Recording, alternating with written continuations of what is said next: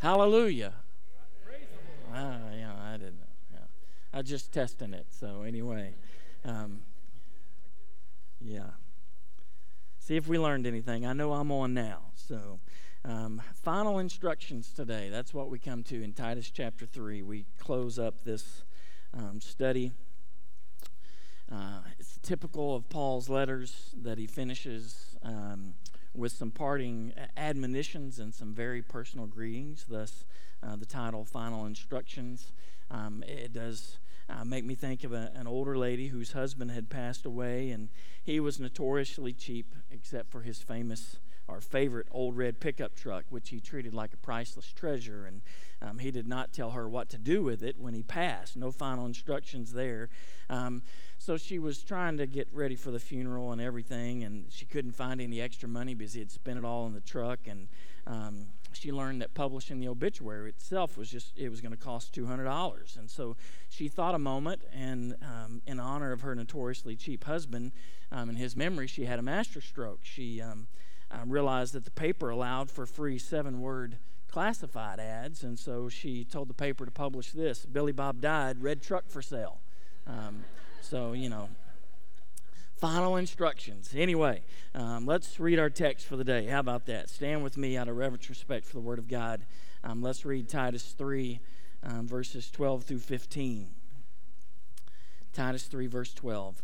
Um, again, this is God speaking through Paul. Paul writing, When I send Artemas or Tychicus to you, do your best to come to me at Nicopolis, um, for I've decided to spend the winter there. Um, do your best to speed Zenas the lawyer and Apollos on their way, see that they lack nothing. And let our people learn to devote themselves to good work so as to help cases of urgent need and not be unfruitful. All who are with me send greetings to you. Greet those who love us in the faith. Grace be with you all. You may be seated.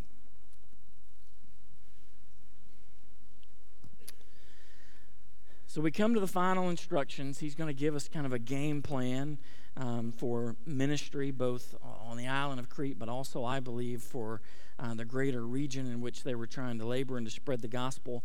Um, but a few big picture ideas before we break this down.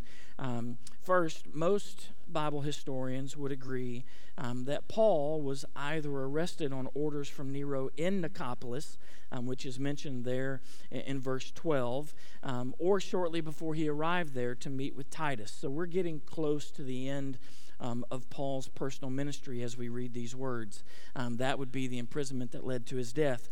Um, now, uh, most importantly, I, I, guess for today's text, this section absolutely, in my opinion, and, and most scholars would agree again, that it, it proves Paul's authorship um, of this letter, that God used Paul to pen these words. Um, he mentions people, places, plans that are all very authentic to his ministry that only he would have known, um, but the kind of details, again, that he would have personally referenced, and the kinds of things that his com- companions uh, in ministry in, in the uh, early church would have known um, was legitimately um, related to Paul and his work. Um, so they would have been able to prove that this was his letter um, to the churches as well. Finally, uh, Nicopolis was a popular name in the first century. There were multiple places under that name.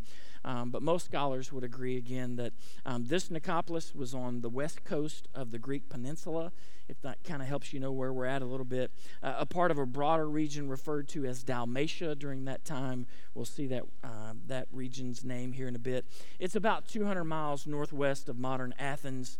Um, that location fits the travel plans mentioned here, and it fits where we believe Paul was targeting for ministry um, post the Acts record that we've studied previously and prior to his final arrest. Now, again, most of that is kind of non essential information in order to understand this text, but I think it's worth knowing. Now, we break down the parting game plan that Paul shares with Titus um, for the church at Crete and its congregation. Um, he talks about for the ministry, uh, the game plan here. Verse 12 When I send Artemas or Tychicus to you, do your best to come to me at Nicopolis, for I've decided to spend the winter there. Um, now, you got to understand the simplicity of what we're, we're reading. Um, he's obviously wanting um, Titus to exchange places with Artemas or Tychicus, and we'll see which one that is here in a bit, I believe. But um, that's the simple game plan. There's going to be a switch of leadership. Um, and from the beginning of Paul's strategy, I think we have to admit what we see. We see an emphasis on people. Uh, he does not um, present to us the latest stratagem for global missions. He does not hold a conference and talk about, you know, six practical steps. He doesn't have the newest book that he wants them to read. And I, I know that's how our culture seems to be, but he always talks about people. And, and I think that's important. Um, due to his apostolic authority, Paul was the key strategist for the, the missions work and the church planning efforts of the early church. Um, but he was always more focused on people than plans. And I think we need to learn from that. Um, 2 Timothy gives us another great example of Paul's parting words and his methodology and his personal touch. Um, 2 Timothy 4, verses 9 through 14 says, Do your best to come to me soon, for Demas, in love with this present world, has deserted me and gone to Thessalonica. Um, not everybody worked out, by the way. There was still drama. Um, Crescens has gone to Galatia, Titus to Dalmatia. Um, there's that um, region mentioned already. Um, Luke alone is with me. Um, get Mark and bring him with you, for he's very useful to me for ministry. Tychicus, who we've already seen reference this morning in Titus. Tychicus I have sent to Ephesus. Um, just so you're following along, this tells us that um, in this text, Artemas is the one that goes to Crete to replace Titus because Tychicus winds up going to Ephesus. Um, when you come, bring the cloak that I left with Carpus at Troas, also the books, and above all the parchments. Alexander the coppersmith did me great harm. The Lord will repay him according to his deeds. Yes, today you might argue that the world is, is bigger, um, the needs even greater than the first century, um, but things still only get accomplished person by person. Uh, it's amazing to me how Paul always talks about people. Um, God could have advanced his mission and the message of the gospel then and now through any number of means. And I know we have technology they didn't have and all those things, but it's still kind of interesting that God chooses to focus on people. And so we would be wise, I think, to imitate Paul's example. It's one of the reasons why um, we as a church have always tried to have personal connections on our mission trips and our church planning efforts. And uh, we try to have IMB partners on the ground. Um, you know, there's lots of good ministries out there. Um, but the reality is, Paul always chose to partner with people who believed what he believed, were known to him, that he had a kinship with, he had a relationship with, that he could love and trust and mutually support. And I believe that's our model. Um, that's what we try to follow. Uh, again, there's lots of good ministries out there that you can partner with, but as a church, we try to stay within SBC lines for the most part, and and people again that we have mutual affinity with and like-minded approach to ministry with. And so, with that said, and with the second Timothy passage in mind again, we see some crucial connections here. Um, Titus goes to Dalmatia. Um, and we believe that occurs after this uh, morning's text um, was written. Uh, so, again, the simple conclusion by reading the two texts is that Titus does. He leaves Crete after receiving this letter, as advised by Paul. Um, he's either en route to Paul and traveling through greater Dalmatia, or he's already met with Paul uh, in that Second Timothy passage and, and moved on to his next ministry assignment. Um, Tychicus, who is mentioned here in Titus 3.12, is now in Ephesus um, uh, likely replacing Timothy there as the leader of, of that church movement. Um, so, again, most scholars would come to the conclusion that Paul decided to replace Titus on the island of Crete with Artemas as the chief uh, pastor and leader uh, of the churches there in Crete. Uh, Artemas is not mentioned elsewhere in the New Testament, um, but clearly he's a trusted leader in Paul's ministry circles. Um, Tychicus um, from what we understand, is an Asian who accompanied Paul on his third missionary journey, um, as recorded in Acts chapter 20. He appears in the book of Ephesians, uh, Colossians, and Second Timothy that we just read a bit ago. Um, here's a description of him in Ephesians 6. Um, so that you may know how I am and what I am doing. Uh, Tychicus, the, the beloved um, brother, um, and faithful minister in the Lord will tell you everything. And I'm just processing can, can, you imagine what it would mean to have the Apostle Paul write that about you? beloved brother in faithful ministry, and the Lord will tell you everything. I've sent him to you for this very purpose, that you may know how we are, that he may encourage your hearts. Um, I think Tychicus was a good and godly man, and Paul trusted him very, very much. Now, uh, let's not miss the point of our Titus passage today, though, with all this history lesson. Paul is clearly emphasizing fellowship, cooperation, and good strategy here. I think we have to see that. He, he, wasn't a lone ranger, and neither were the early churches and, and, their pastors. He had established a cooperative network of pastors and leaders, and he moved them around um, as directed by the Lord and as needed. Um, they all worked together, they all believed in each other, and they all cooperated. And we have to assume as well that they all had different skill sets, they all had different gifts and, and passions and, and leadership profiles. And, and so Titus, we know, was sent um, to the island of Crete when there was an abundance of false teachers. There, there needed to be conflict, there needed to be a purifying, there needed to be church discipline.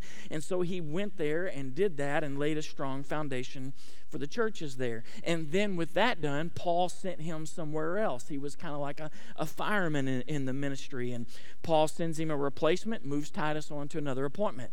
Um, Artemas was most likely more of a shepherd, less confrontational, um, which is what the circumstances called for on the island of Crete going forward. Um, when Paul wrote uh, there in verse 12, when I, I send Artemas or Tychicus to you, uh, the you there was plural. Um, there's no doubt he means to send one of them to the greater church um, at Crete. And, friends, again, all of this, I believe, is just a picture to us how God still works today different churches, different roles, demand different types of men. And so God moves folks around, and, and we're to cooperate and, and find our right niche, and, and we're to be obedient.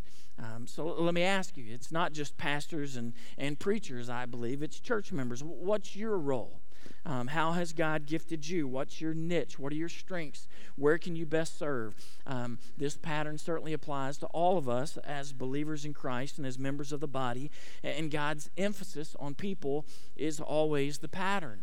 Um, it's not um, plans, it's not principles, it's not patterns, it's people and we have to focus on that. Isaiah 6 8, I heard the voice of the Lord saying, Whom shall I send and who will go for us?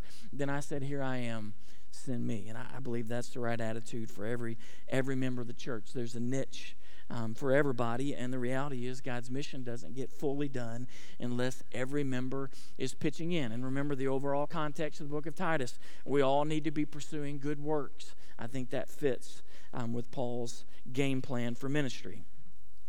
Now, we continue, though, with the game plan, not just on Crete, um, but broader. Uh, I believe next he talks about the mission itself. And I, by mission, I mean the, the global evangelization and discipleship of Europe, which is what Paul felt responsible for. Um, he says this in verse 13 Do your best to speed Zenas the lawyer and, and Apollos on their way, um, see that they lack nothing.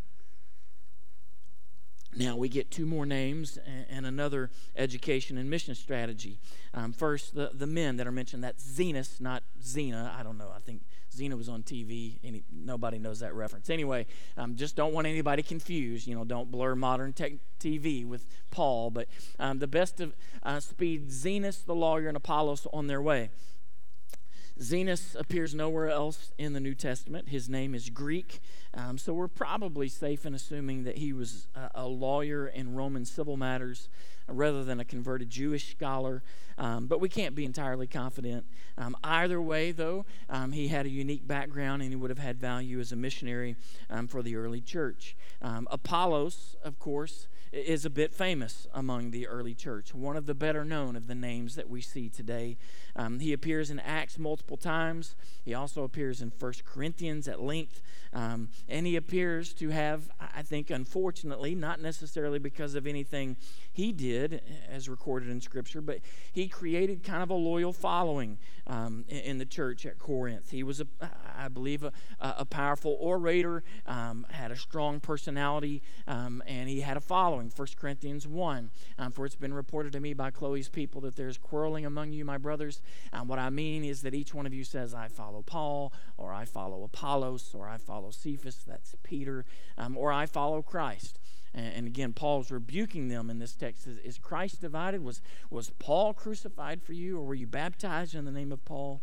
Know, the point there, again, is we may emphasize people, and I believe God uses people, but the kingdom's bigger than one person, one man, one individual. The church is bigger than one, one man, one woman, one individual. Uh, it's we're the bride of Christ. We're serving Him and His purpose, and we never need to get so enamored with a person that we lose sight of the mission. And that's what was happening at Corinth, and so Paul rebuked them. It's just a great reminder that the work and the glory has to be the Lord's. Um, so, again, even though we focus on people as our core strategy, uh, the people have to remain interchangeable. Uh, they're tools for Christ's kingdom, and that's the emphasis here. Uh, any fair reading of this text and of all the corresponding letters of Paul um, would lead one to conclude that Zenas and Apollo, uh, Apollos were on a mission trip um, here at, at, Paul's request as a part of his strategy for the advancement of the gospel. They were passing through Crete.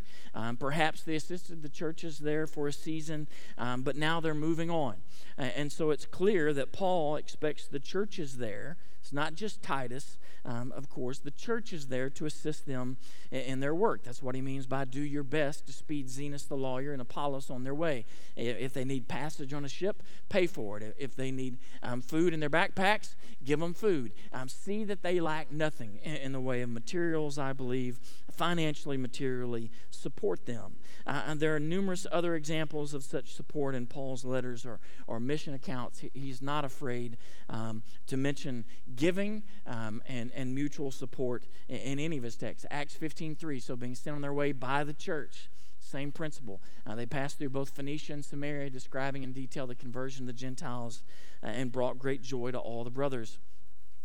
Romans 15. I hope to see you in passing as I go to Spain and to be helped on my journey by, the, uh, by you. I, I, believe that's implying financial material support um, once I've enjoyed your company for a while. At present, however, I'm going to Jerusalem bringing aid to the saints. It's one church helping another um, in need. Um, for Macedonia and Achaia have been pleased to make some contribution for the poor among the saints at Jerusalem. Uh, 1 Corinthians 16 6. Perhaps I'll stay with you or even spend the winter so that you may help me on my journey wherever I go same principle uh, of support from the local churches. Um, 3 John 5 through 8, a little bit longer passage, but so clear, says, Beloved, it's, it is a faithful thing you do in all your efforts for these brothers, strangers as they are, who testified your love before the church. You will do well to send them on their journey in a manner worthy of God.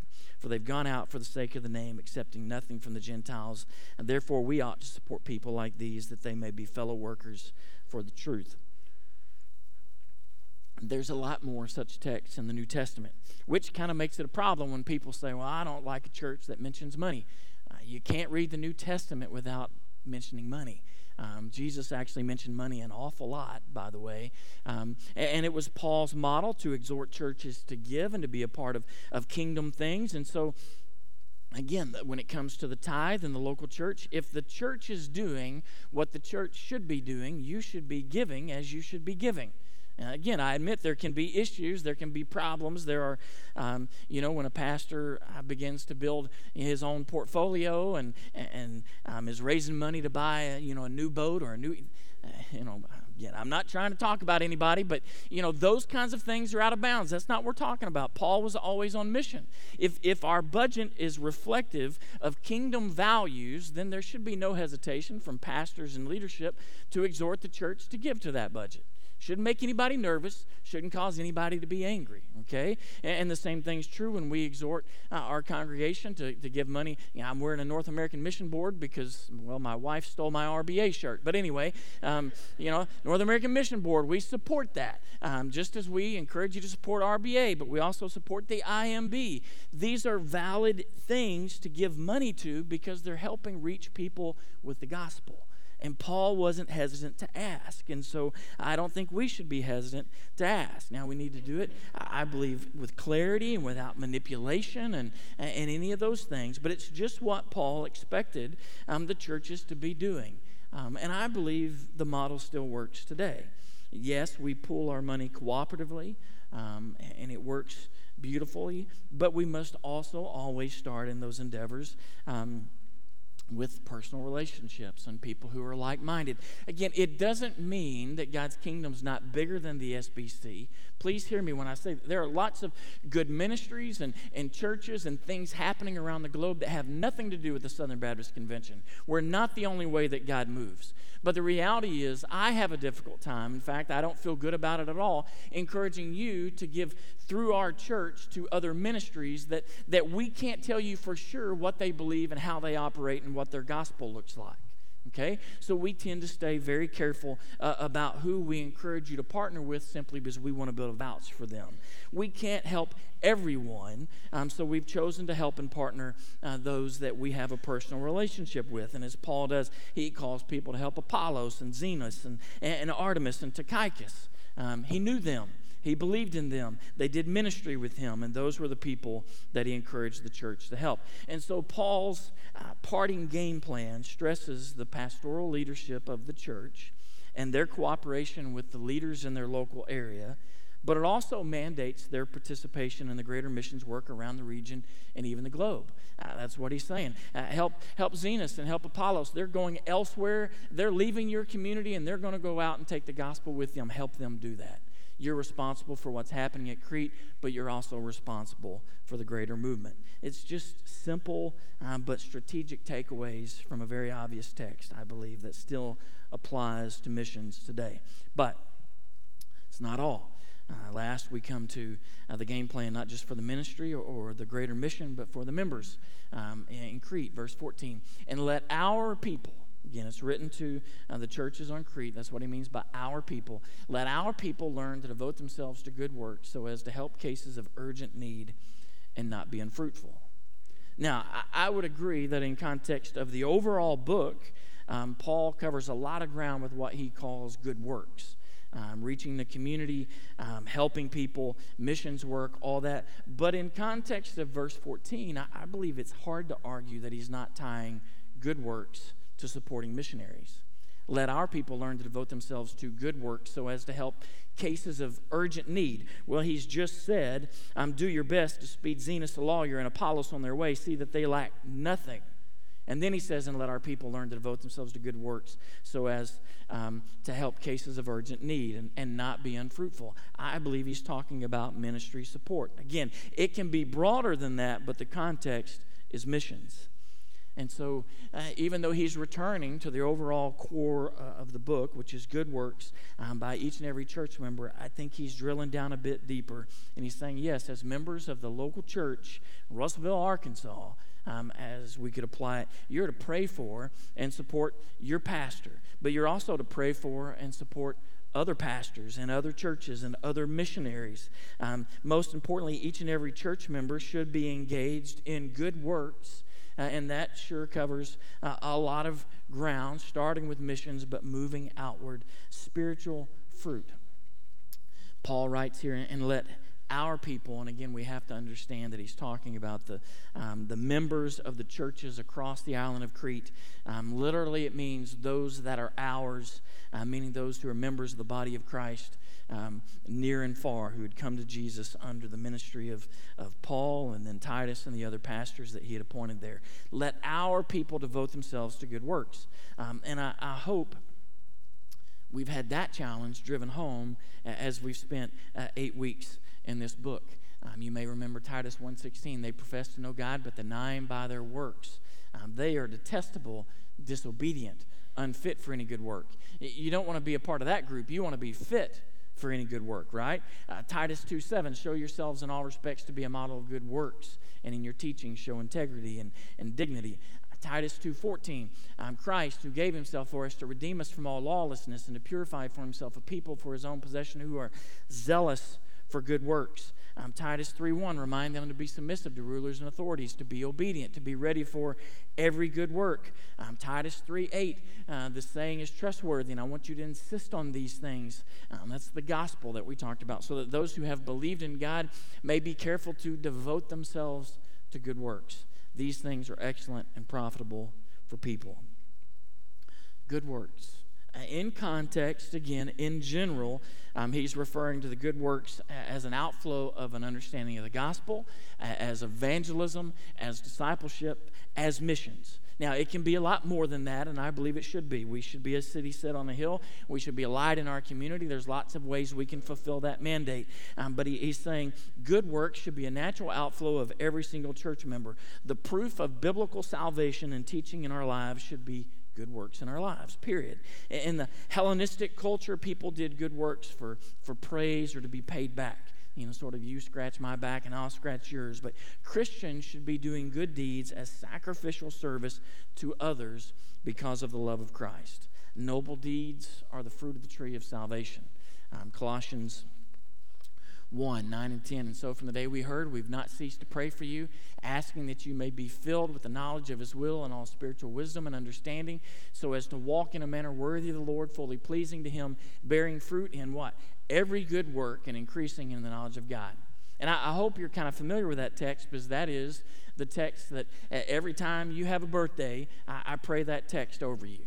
Now, again, I always send you that card, and you send, some of you send things in with special requests, but whether you send anything in or not, I'm praying this verse over every member of our church on their birthdays because, why? Because every member of the body of Christ should be engaged in good works, bearing fruit in every good work and increasing in the knowledge of God. And I know this if our body is engaged in good works, it's a lot more valuable than if I'm the only one engaged in good works, or just your pastor, or just your staff, or just a handful of people. It takes the whole body doing what God wants us to do to be effective for Christ. Uh, and so that's the challenge and that's the mandate. Paul uses the word devote um, you should devote yourselves to good works in verse 14, and I, I believe it implies a very consistent pattern of behavior. It's not once, not once a year, not one time, um, but uh, continually. Uh, otherwise, we're living unproductive lives, and we end up with nothing to show for all the blessings that God has showered down upon us. Uh, and it all starts, I think, with this simple game plan that Paul has sketched out for us. Um, support pastors, um, for the ministry. Um, that would mean um, even when they have to engage in church discipline, by the way, as this letter addresses, I support missionaries as they do work around the globe and do good works right where you are for the ministry, for the mission, for the members. Um, it's a simple game plan, and yet it still works beautifully. Anyone who wants to tell you they've got a new model for ministry in the 21st century, I would kind of argue with them. There's nothing new under the sun. Um, this model still works. Yes, there's stratagems and, and things we employ. Each community can be different. Um, each pastor has a different skill set. I, I, get all that. I mean, people are different. We have to admit that. But this is a very simple strategy that is still timeless and is still effective and hasn't been approved upon uh, since the first century.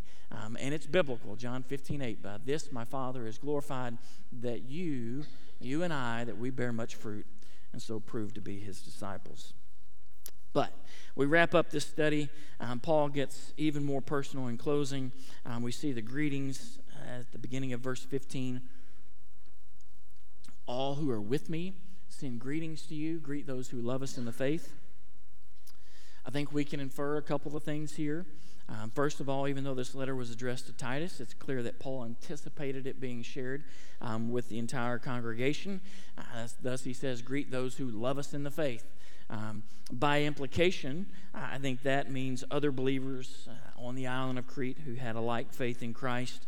Um, but it would also probably, I think, assume that there had been a separation between the false teachers that um, Titus had been sent to confront and the rest of the faithful church. Um, Paul has no time for those who are leading the church astray. So greet those who love us in the faith. Don't worry about those that have been um, separated, have been uh, set aside have been cast out, as he talked about earlier. Um, now, there's also another element of encouragement here for Titus, I, I think. Um, his job in Crete, uh, I don't think it was a picnic.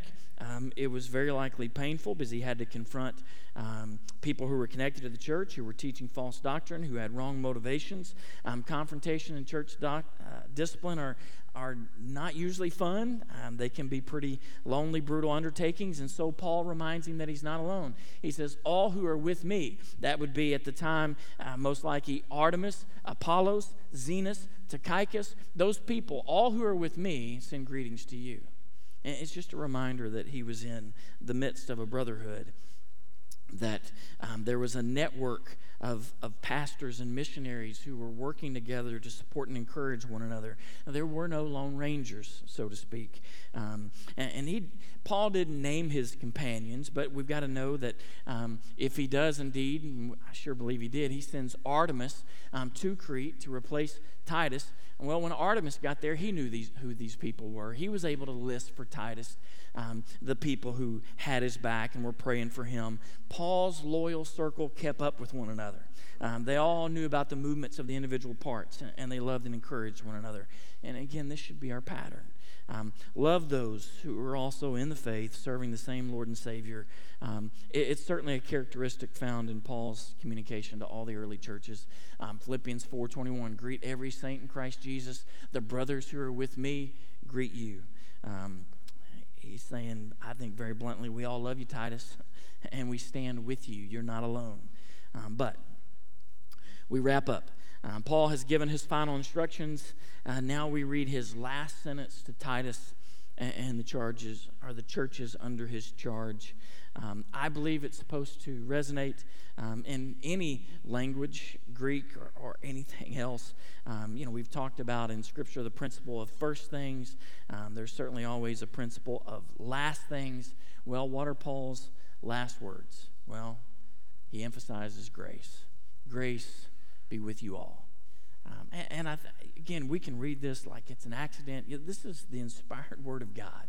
Um, this is what God, um, through Paul, wanted to, to stand last. It's what he wants us to see last. Um, five words. Uh, excuse me, I missed. Yeah, it is five. All right, got to be able to count right. Um, grace be with you all okay? Um, they're significant words, though. They're not there by accident. And, and I, I, think, again, Paul is striking this um, biblical balance.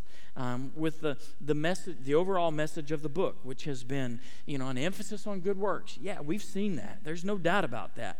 But grace brings the balance um, for us to continue in good works without struggling with legalism.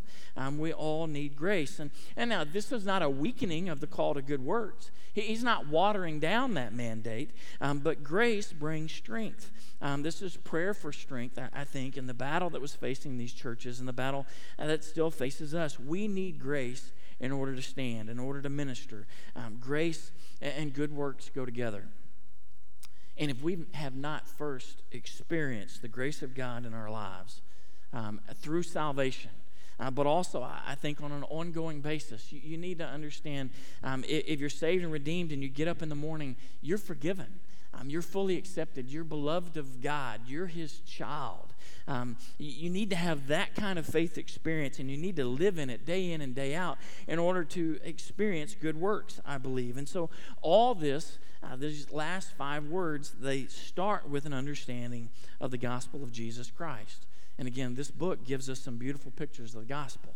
Um, I hope you remember Titus 2 11 through 14. It says, For the grace of God has appeared Jesus is the grace of God, bringing salvation for all people, training us to renounce ungodliness and worldly passions, to live self controlled, upright, and godly lives in the present age, waiting for our blessed hope, the appearing of the glory of our great God and Savior Jesus Christ, who gave himself for us to redeem us from all lawlessness and to purify for himself a people for his own possession who are zealous for good works.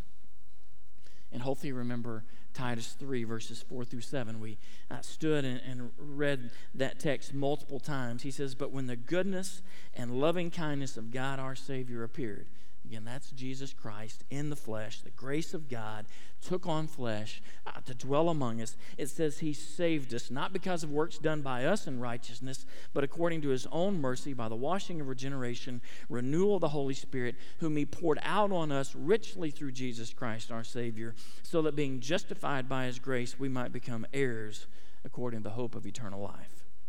Jesus Christ appeared to bring us salvation.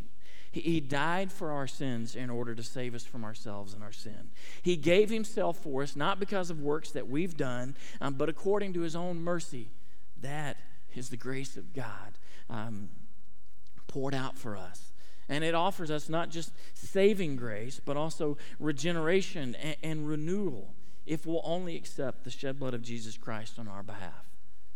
Grace be with you all. Well, how do you experience that? You have to have a personal relationship with Jesus Christ. And yet, I, I believe the church today um, ha- has stopped repreaching that truth to itself. It's, it's not just the hope of eternal life once and, and then you put it on the shelf, but it's the hope of eternal life each and every day. It's what awakens us, it's what courses through our veins, it's what gives us energy to do good works. And understanding that we're saved and redeemed and fully forgiven, and there's nothing we've done and nothing we can do to separate us from a loving God.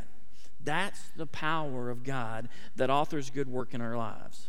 Anything else is man centered, anything else is of the flesh.